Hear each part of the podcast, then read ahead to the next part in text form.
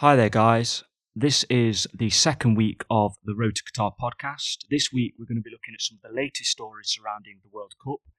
Obviously, the World Cup starts in two days' time. It's Qatar against Ecuador. And what we're going to be looking at is some of the latest and most emerging stories of the week. So, we're going to be looking at Cristiano Ronaldo. Obviously, he's had a big backlash to his exclusive interview with Piers Morgan. We're also going to be looking at Sadio Mane and how, how kind of detrimental is he um, obviously, he's not made it because of an injury into the Senegal squad. We're also then going to be looking at um, Declan Rice, and we're also going to be mentioning Erling Haaland, as well as looking at the France squad. And then finally, we're just going to be uh, making our own five-a-side team. So, starting with Cristiano Ronaldo, five-time Ballon d'Or winner. He's had a supreme legacy. He's probably the goat of football. Um, you know, he's he's he's technically, you know, he's won three Champions Leagues at Real Madrid. He's uh, come back to Manchester United last season, scored 18 goals in the league last year. However, there was a lot of criticism criticism of him last year, um, and he's now had this interview with Piers Morgan. So, how how severe do you think this interview is? You know, what do you think the club should do? Um, obviously, there's mention that the club might terminate his contract. Do you think this is the end of Cristiano Ronaldo? Uh, personally, I don't think it's the end. I know he's 37. Uh, the interview is, be- I think the interview has basically changed um, the way people see him now. Um, Do you think that fans will? Do you think fans will kind of support him and go, actually, we needed this. We needed someone to actually say this is the truth of the about the club, or do you think that this is a breach and do you think that this is quite unprofessional from him? I think you can argue both sides of it. I think fans will fans will support him, whether it's Manchester United or just in general Ronaldo fans. You know, he, obviously he's he's seen as if not the best player in the world, and to be starting off as substitutions, yeah, it makes him frustrated. And then if you look at obviously what he said in the Piers Morgan interview, um, you know things like how his, um, uh, his obviously his uh, Ten Hag um, didn't see any sort of sympathy, anything really when his baby died Yeah. like that. I think that you can understand and you can sympathise uh, with Ronaldo for that. But at the same time, um, like if you're looking at him as a role model and he's walking off, uh, you know, the pitch Yeah, against Tottenham. against Tottenham uh, when he was on the subs. Um, I think it's just not right, really. I think uh, you know you can def- there'll be a, a lot of backlash towards that. Um, Do you think he's going to be leaving in January? Do you think that that's it now? Because obviously, if you say a big thing like this, a big interview, and you've basically criticised the club, he's criticised people like Gary Neville, who he used to play with, really, and the manager, do you think that's it for Ronaldo? He's got to leave in January. And does it put added pressure on him at the World Cup? Because now, you know, he's left and he's gone to play with Portugal. Um, you know, has he really got to perform now to prove himself? I think I th- personally, I think he he'll leave in January, uh, regardless of not if he plays well in the World Cup. Who, think- actually, who actually takes him now? Because well, obviously a lot of the big clubs were offered him in, in the summer Chelsea, um, Manchester City. They didn't want him. And clubs where he might go, such as Sporting, are they going to be able to afford him? well, it's a good question. I think um, it really depends on the team and the squad players they have. For instance, you know you've got Chelsea.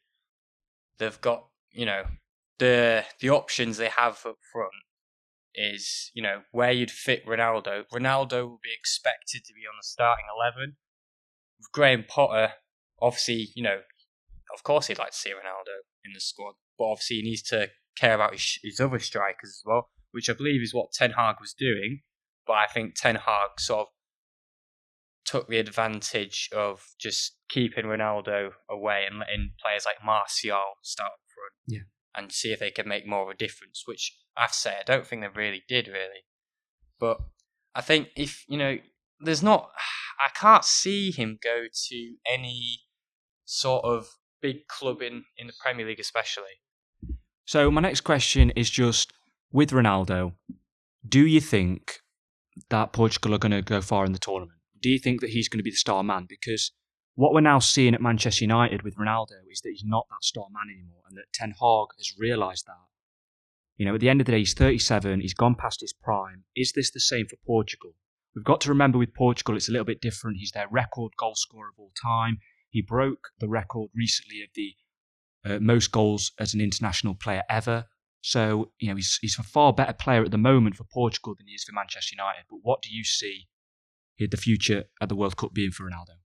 I think I think I can see him play well at the World Cup. I mean, what he's done at Manchester United uh, hasn't been great, um, but I think Portugal, you know, as you said, leading goal scorer. I think he's he's definitely capable of doing something. I mean, you know, you look at all the previous matches he's had when he's been at Portugal, he's played well, and I don't I don't see how he can't. Because when you look at say uh, when Gareth Bale, if he plays for a club, and you know, just like well, how Ronaldo season's going, he's not starting, he's on the subs, and then when he plays for Wales, he's like he's he's the best player on the team without any club experience. so I don't really see why he uh, can't can't be the well the sort of the star player really of Portugal. And then obviously moving on, kind of going away from Ronaldo now, we're going to look at the France squad. Um, the discussion around the France squad is that they've had this this plague of injuries at the moment. I mean, before the squad was actually announced, Kante, Pogba, um, I think that Koundé as well. Um, there was a number of other players. They basically some of their star players. Have you got any others? I think there was uh, Raphael Varane, which was I think uh, one of the mine, mine is it Maignan, uh, AC Yes. Milan. He was Yeah. also ruled out. So they've had some of their big stars, um, obviously not make it to the World Cup. And I think a lot of people have kind of underestimated them. I think a lot of people don't see them as favourites. I mean, they are the World Cup holders, so a lot of people do think they're going to go far. But at the moment, it seems to be a lot of the South American clubs that are front runners, Argentina and Brazil, and England as well. Um, but my question is, obviously, Christopher Nkunku, he was the latest to then um, now withdraw from the squad. They've recently put in Marcus Thuram. Um, do you think that France are going to do well in this tournament with all the injuries? I think they'll. I think they'll struggle. I said in the last podcast that um, you know there's usually a curse for World Cup holders. You know they go out early in the tournament. I mean, look at Spain in the 2014 World Cup. They got absolutely battered Exactly. by Holland, and then they got they didn't even make it out of the group. Exactly. Same with uh, Germany as well. Uh, Yeah, yeah. 2014 winners got knocked out. yeah, and then South stage. Korea with Son Heung-min. I Exactly. remember that. Yeah. I think um, you know France have have options. I think. Um, I think uh, defense they they seem all right. Obviously, you know, as I said, Varane not being there is kind of. I think he is there now. is is he there I now? think I think there was um, he was ruled out, but then they've put him back in. I They've think because I remember I saw him actually almost crying when he came off for Manchester United, and I thought that's it. yeah, But he is, as far as I know, I think he's back in the squad. Um, but Kimpembe was another one recently that withdrew from the squad. yeah, Um, they've put I think Axel Diaz- Diaze from AC, no Monaco, sorry. yes, that's they've, it. Yeah, they've put him back in. Um, so it seems like at the minute there's in and out all the time, but they've still got some big players. And Benzema, he might not start the first game, but he's in. Mbappe and Griezmann. So you know they're still a big team. yeah. I think um, I think uh, looking at forwards, you know, I think they've got plenty of options. Whether it's wingers, strikers, defense, you know, it's the same thing. They've got options. Um, it's the midfield for me, really. Yeah, it's a very new Yeah. field. it's a new midfield and it doesn't look it doesn't sort of um, showcase how good France are. You know, you got players like uh, Rabiot who you're seeing in the midfield. You never see him as like a standout player. Yes, he can perform well, you know, sometimes at Juventus, but I, he's never really a standout player. So I, I think, like, like you say with you know Kante and Pogba, they're experienced in the World Cup. They're experienced in international tournaments, and some of these midfielders they haven't started um, as often as they have. So I don't know whether that will make a difference for France. So another story that we're going to be looking at is Declan Rice. Um, he's recently been pictured with surprisingly a suitcase that's empty. Um, this was seen at the training camp um, just as he was getting on the plane for Qatar. And what he said surrounding this suitcase is that it's an empty suitcase because it's going to be coming back with the World Cup in it. So, do you think he's a little bit too um, confident that England are going to come back with the World Cup, or do you think that's a good spirit to have in the team? I think that's that's a lot. that's a lot of over. I think he's very overconfident. I think um, you know England. they've got a good squad. I think they're they're, they're going out as like I mean, people are saying that they're going out as some of them are saying they're going out as favourites. Um, but I think he really realistically the way the way if you're thinking like that, you think I know obviously the group stage is easy for England, or it looks easy with On Wales, paper, yeah, On yeah. paper, I mean, USA, The Wales game, the Wales game can be anyone's because it's kind of that national pride. You Yeah. don't know who's going to win. It's kind of one of those all or nothing games. But then obviously, the knockouts can be very difficult for England. and We've seen this team crumble before against kind of weaker oppositions. I think um, you know once once they're past the group stage, because no doubt they're going to the knockout stages. Yeah. you know, I'm I mean, Very- don't cur- don't curse them. You know what I mean? yeah, ex- I'm not. Well, I'm not going to speak too soon. Well, I'll try not to anyway. But Yeah. I think they'll definitely get on the knockout stages. Uh, it's who they face next is Yeah, yeah, my yeah. question because depending on who finishes where, um, in uh, is it group? Uh, It's Group B. B, Group B, yeah. Um, Obviously, you've got Iran, you've got- got USA, Wales, and England. yeah. So bearing that in mind, You'd say they're the favourites. they're fa- oh, 100 percent. I think I think they'll definitely top the group. But like I said, you never know. Wales could put in a, a, a good performance against uh, England and come out on top. It's a very youthful American side as well, isn't it? You've Yeah. got kind of Pulisic, um, you've got Sergino Dest, um, and then you've also got Weston McKennie. A lot of a lot of young, influential players at the team. Yeah, they're all. I think they're all with that's. I think that's a good thing with having uh, youth players is that they show that different bit of uh, talent and creativity, which definitely. you never usually see. But sometimes in tournaments you need experience, and I think the way you look at it sometimes is that even though they're young players and obviously they're, they're standing out, looking good, they might not um, obviously be used to this big of like an international Well, tournament. that was the problem with England in the past. They've had a youth, youthful side like Bellingham, Sancho in the past. Um, obviously, even Mason Mount to some extent, um, and then some of the defenders. But that's where they've had a weakness, where they've not had that mental fortitude to go all the way and to kind of win these big games. And I think with America, that is a weakness for them as well. They're a very inexperienced side. Absolutely, yeah. I think you know. I think that was uh, something really for the Euros. Um, you know, you had Bellingham, Mount, uh, Saka, and Sancho, and I think you know it, when when you looked at you know the the final of Euro 2020 or 2021. Yeah. uh, I think you know the players will definitely feel the pressure because at this it's one of the I mean, one of the biggest finals in Europe Yeah. and it's you know you can't really you, when you when you're dealing with pressure on the pitch and it's in a final you you need to you need some way to relax you need some way to find a way that you're going to know you're going to perform to the standards you need to Yeah, definitely. and so with Saka and Sancho, obviously, you know, they were the ones that uh, missed the penalties uh, Yeah. in the penalty shootout. With that being said, you know, you, now now that they know from their mistakes, from uh, I know obviously Sancho isn't in the squad, but Yeah. Saka is. Now they know from the mistakes from the previous tournament, they you know they have the, that bit of experience, so that should carry them on to the next one and realise what they need to. do. Definitely. I mean, another story we're going to look at now is um, it's a very bizarre one. Um, but Erling Haaland. So Ashton United, who are in the seventh tier of the English football uh, pyramid, apparently they have now made a, a month loan um, kind of deal. They've tried. Well, they've made kind of an offer um, to sign Erling Haaland while he's not international duty at the World Cup, um, just for that month period. Now, I'm assuming straight away that this is going to be dismissed by Manchester City because obviously the risk of of him getting injured I mean, if you look at non-league football, you've got to think the tackles flying in. Um, I don't think that Manchester City would be too pleased, especially Pep Guardiola, letting their their star forward go to the seventh tier. But it is one of those kind of nice stories to hear in football, almost that fairy tale like the FA Cup. Um, when you hear something like this happen, I think it's actually quite uh, interesting to to look at really and listen to. I think, uh, well, I don't think there's really any shot of Haaland getting into uh, Ashton United.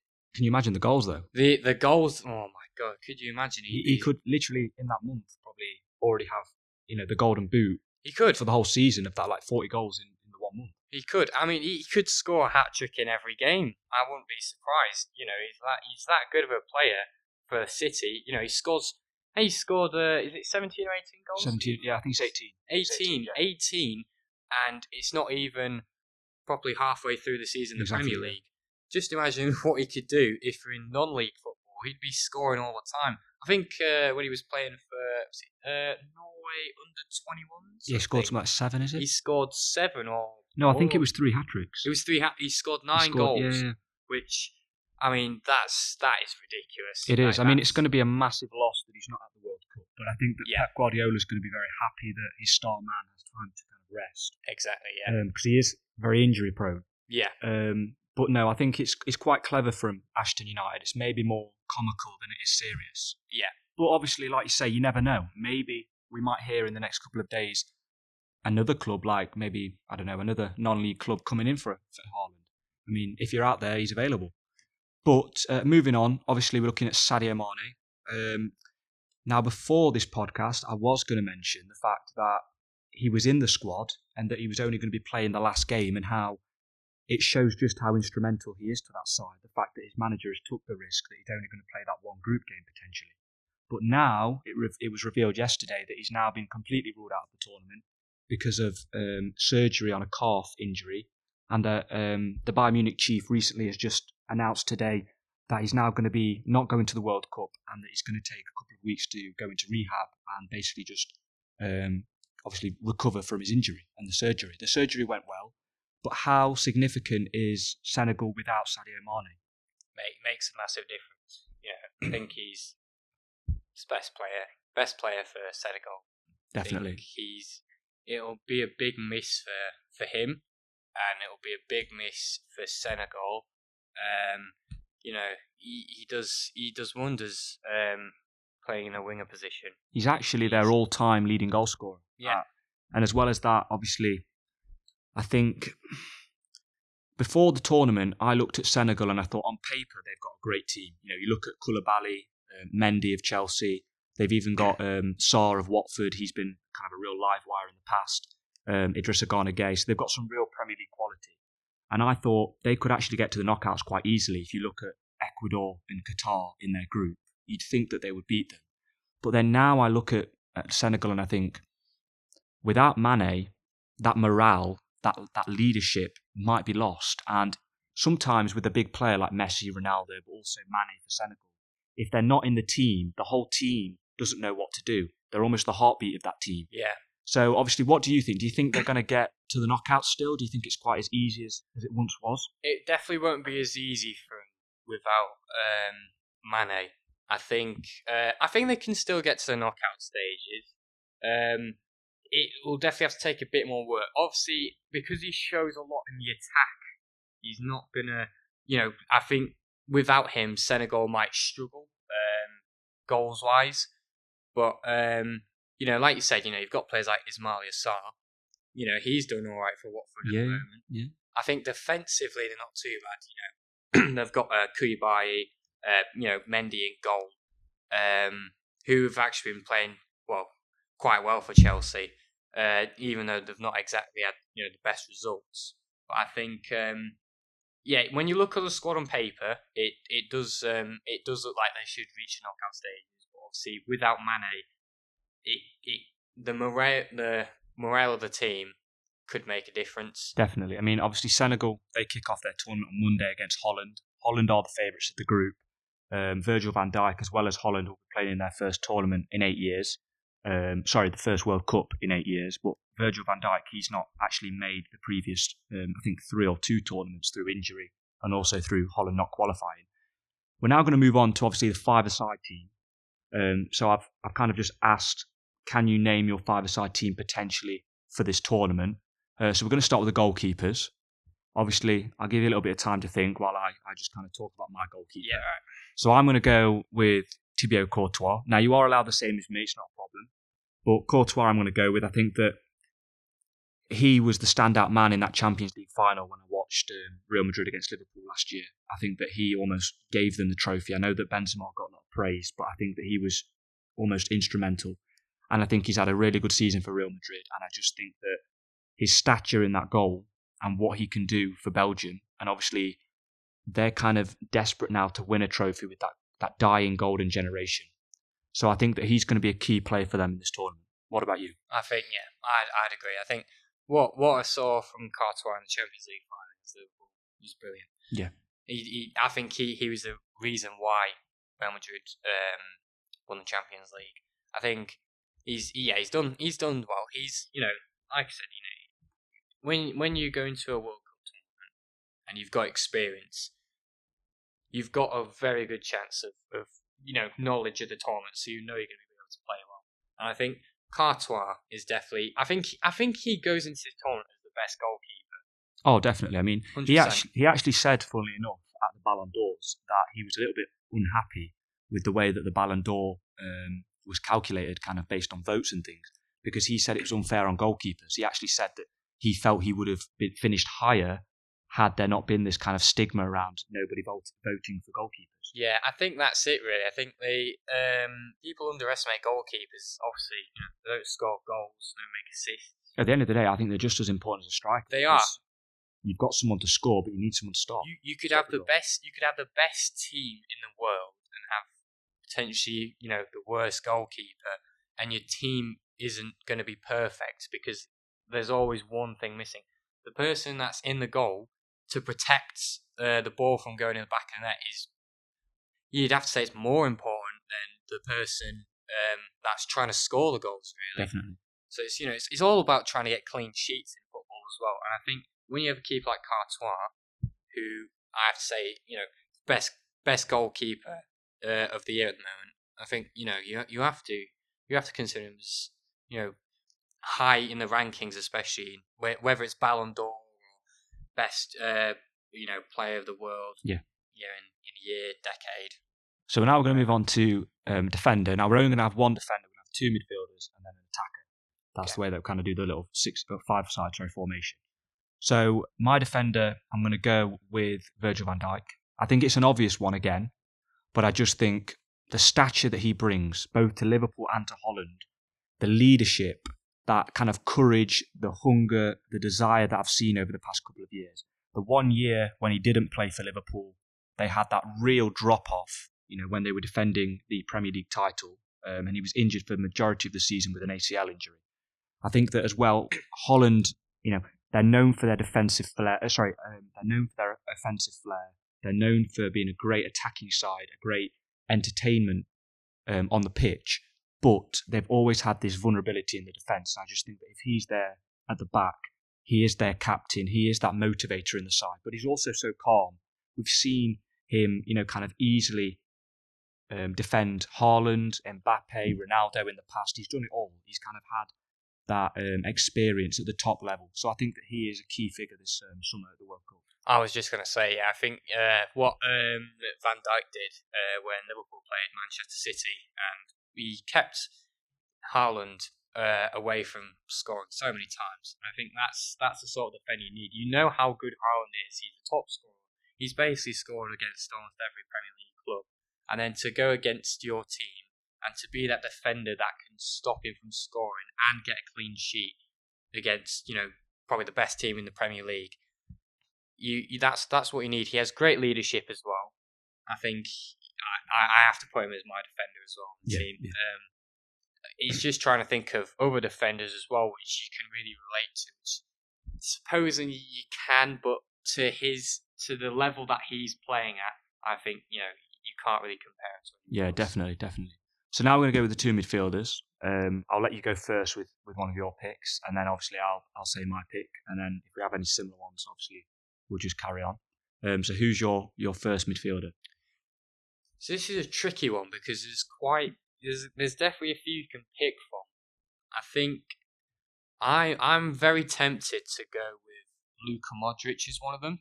Yeah, yeah. I think you Who, know who would be your other one? So you've got Luka Modric. So who, who are you pairing him with? Luka Modric and a pair I'd probably pair him with if depending on where they're playing, I'd probably say Messi as well. Midfield. midfi- in midfield, yeah. That's a, that's a deep, yeah. So 'cause I, I didn't know whether to put him as like a striker. Well, yeah, yeah. midfield, but I, you know, if he's playing winger. You're just know, want in as many attackers as you can. exactly, Yeah, exactly, yeah. yeah. But I think you know th- both of them they've experienced World Cup tournaments. They're both. Is it going to be the last for both of them? I think it'll. I, I, think it'll definitely be Messi's last World Cup. I mean, Modric is older. He's 37. Modric is older. There has been a lot of rumours that he, I think he might have said he potentially will retire after this World I Cup. think. I think Modric. I, I always like think he could maybe go for one more international tournament. May just whether it's the Euros, but um, I think it, it. Thing is, if it is both of their last World Cups, Yeah. they're gonna want to put in the best performance, and you know they're gonna put all the work rate in for every match. So that that's that's specifically why I've chosen them. Um, yeah. But yeah, yeah, No, no. Uh, so my two are. I've, I've got to go with Kevin De Bruyne. yeah, I mean, mine seems to be heavily Belgium and Premier League at the minute. yeah, Um, but I think that Kevin De Bruyne has got so much flair, so much talent. I think that the way that he has elevated Erling Haaland's game in this Manchester City team, I think the way that he can carve open a defence, I just think that he's possibly the best midfielder we've got at the moment currently. And I just think that he, again, is that heartbeat to the Belgium team. You know, Eden Hazard's gone past his prime. Lukaku is a little bit kind of sometimes he can be and sensational, other times he can be kind of unreliable. So I think that De Bruyne is the key player for Belgium, and I just think that he's someone who you love to watch. I think that especially against the weaker teams, he can really have fun and run right at this World Cup. yeah. And then my other midfielder, I'm going to go with. I think I'm going to go with. I think I'm going to go with probably uh, Xavi of Spain, Xavi, um, or as some people say, Gavi. I never know how to pronounce it. yeah, But I just love watching this young player. I think that Luis Enrique has made some really bold claims um, with his squad choice. You know, he hasn't called up David De Gea. He hasn't called up Gerard Moreno, um, two quite kind of um, eldermen of the game, you know, with a lot of experience. And he's picked, you know, I think he's, is he 18, 17? I think he's eighty. I could be 18, wrong. yeah, yeah. But I just love to watch him. I think in that Barcelona team, the way um, amongst all this crisis at the club and the turbulence, he's just come in effortlessly and really performed. Um, I think it was Ronald Koeman, surprisingly, who actually gave him his debut at Barcelona. But I'm just looking forward to seeing him break out of this tournament and seeing just how how well he can and kind of reach the heights. So, what about your striker? There's a lot of floating about. You've got Lukaku, Mbappe, Benzema, Kane, Ronaldo. It, it goes on. Neymar's not been even mentioned yet. Yeah, It kind of goes on and on. there's a lot to choose from, and to only pick one is difficult. I mean, you could go for Benzema, you know, he's been voted for Ballon d'Or. Could go for Mbappe, you know, he's he's he's still a young player and he's playing sensational. What's your choice then? World Cup winner. I've got to press you for one. I'm driven. I'm driven to either Mbappe or Kane. I'd probably say, but if I had to go for one, probably go for Mbappe. Yeah. I yeah. just think you know all the different you know attributes he has. You know, he can shoot he's fast, he can dribble, he's good at passing.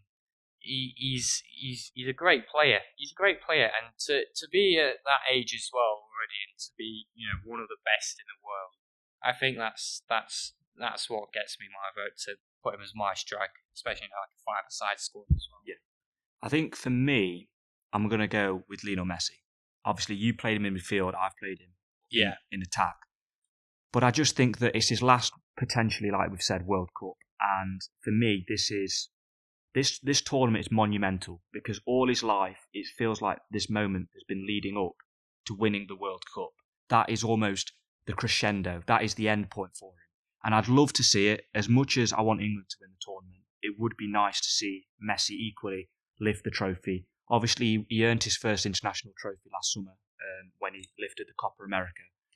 But I just think that I think he's such a great player. I think that the way that he can manipulate defenders, sit them down, the way that he can just influence the game, and I think as well for that Argentina team, as I was mentioning earlier with Mane and how one player can be so instrumental to a team.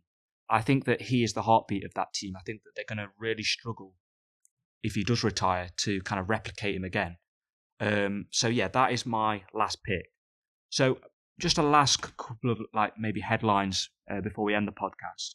Um, Argentina, they've recently um, seen Nico Gonzalez withdraw from their squad and Angel Correa Yes. of yeah. Atletico Madrid. He's been called up.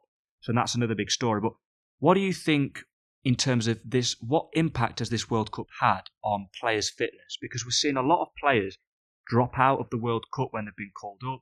I mean, James Maddison went down against Leicester after being called up, and there was a lot of worry there, but luckily he's fine. But there's a lot of players that are getting injured at the minute. I mean, how big is that? It's big. With the how the World Cup usually goes, there's a reason why it's played in the summer, and that's because the most of the leagues finish at about May time, end of May, well, middle of May, and obviously the World Cup will start preferably a month away from when the league ends, so it gives players time to, you know, whether it is to, um, you know, heal from injuries or just to get a bit of rest as well.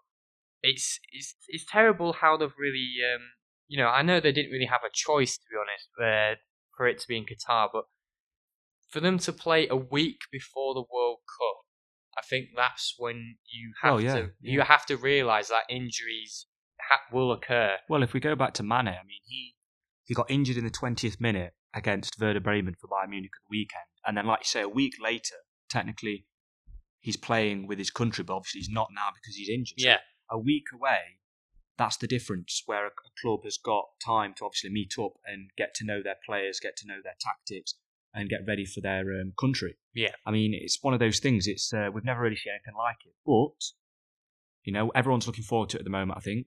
I think that um, obviously it kicked off on Sunday. Um, how excited are you for the World Cup? I'm excited for this one. I really am. I think uh, it's a bit of a change, really, to see that it's World Cup or Christmas time. So you know, it's it's a bit funny, really, having it winter instead of summer. But you know, I, I'm I'm looking forward to it. I think um, you know, for it to be in Qatar is uh, quite an interesting one. As Yeah, well. there's a lot of there's a lot of obviously moral issues surrounding it. Yeah, exactly. Yeah, I think you can get a lot of stories from uh, from it as well, and there's you know a few bits of controversy you might hear from it as well because it's in Qatar. oh, definitely. But I think it's definitely it's a, it's one to look out for because there's plenty of stories and news which you'll hear about it. I think the you know the World Cup always provides shocks and surprises, so there's no doubt there'll be some shock or surprise. We'll we'll never know who it'll be, but it'll be someone which you may not expect. But I'm I'm looking forward to it either Yeah, way. you never know. You might get the 2014 James Rodriguez again, who just out of nowhere breaks out. Exactly, exactly. we all remember yeah. the goal he scored, the volley against Uruguay. Yes. But yeah, no, that's that's the end of the podcast. Um, just to let everyone know, obviously, look out on our website um, for any upcoming match previews on some of the latest big games. We're also going to be covering a lot of kind of articles surrounding the World Cup and some of those big moments and big games. Um, and obviously, follow us soon on our next podcast. Um, thank you very much.